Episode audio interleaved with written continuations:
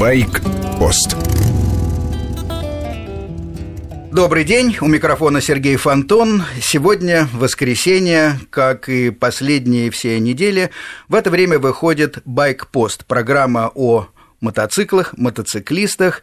В основном она ориентирована на тех, кто ездит э, на автомобилях и для пешеходов. И, к сожалению, в последнюю очередь для самих мотоциклистов. Объясняется это тем, что радиостанция Вести ФМ эм новостная охватывает большую аудиторию, и в основном мы обсуждаем те проблемы, те взаимоотношения, которые возникают на улицах и не только на улицах между мотоциклистами и остальными участниками движения. Сегодня у меня в гостях э, двое замечательных людей. Главный редактор журнала «Мото», нашего самого популярного и большого издания на мотоциклетную тему, э, Анатолий Сухов, и э, мой старый друг, мотоциклист с многолетним стажем Алексей Карпов. По роду деятельности он бизнесмен, много путешествует, в том числе и на мотоцикле. Сегодня тема нашего разговора – это новые категории А, А1 и М мопеды. Я сразу вспоминаю э, свою работу, а я работал э, в разных местах, и мне доводилось э, торговать мотоциклами. Я был заведующий, так сказать, торговлей в, одной, в одном большом салоне. И вы знаете, несмотря на то, что главная задача для продающих людей продать, мы честно занимались тем, что иногда отговаривали людей покупать. Обычно вот типичная пара, которую надо было отговорить, это мама с сыном, которому 16 лет, который э, за 2-3 недели до того, как ему исполнял, исполнялось 16 лет, он шел на мотокурсы, получал совершенно официально права, и после этого несведущая мама брала его за руку, и они вместе шли совершать чудесную покупку и подарок. И вот эта пара появлялась в салоне, и начинал он присматриваться к Ямахам, VMAX, например, там, э, к другим аппаратам далеко за 100 лошадиных сил. И, конечно, первый вопрос был, молодой человек, а на чем вы раньше ездили? Ну, э, на мопеде. Понятно.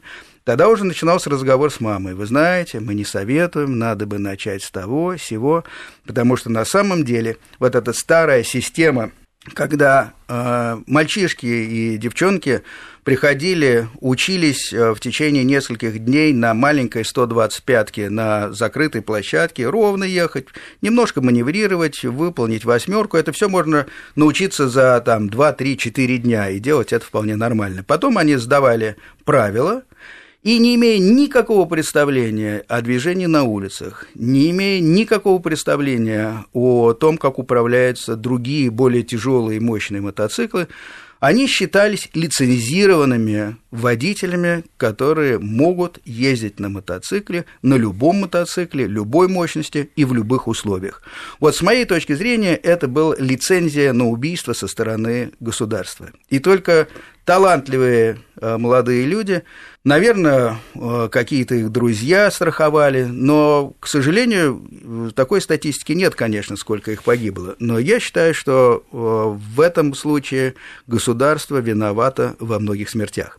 Сейчас мы от этого отходим, действительно, и появляются у нас такие категории вот разные. А – это такая самая большая, когда настоящие можно водить мотоциклы, А1 – это 125 кубов и ограничения по лошадям, и М – мопеды. Вот, собственно, об этих всех вещах мы сегодня и говорим.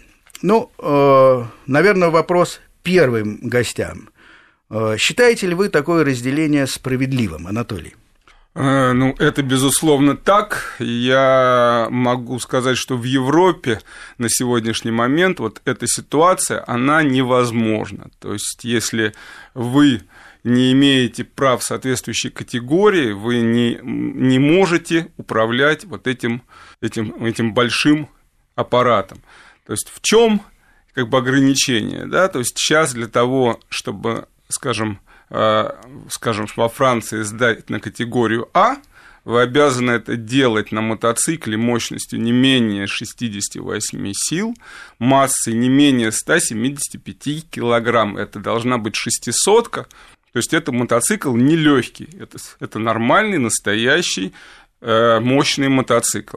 И вы обязаны не только на нем уметь ездить, но обязаны его уметь откатить, запарковать задним ходом, передним ходом, то есть обязаны а, определить какие-то его неисправности, осмотреть его перед выездом. Э, то есть экзамен сейчас на мотоциклетное удостоверение во Франции, например, да и во всей во всей Европе достаточно сложный. У нас э, это пока что обсуждается. То есть у нас ввели закон, он принят, но он не действует. Он не действует с ноября уже прошлого года, потому что нет ни программ, нет ни как бы автошкол и мотошкол, они не подготовлены.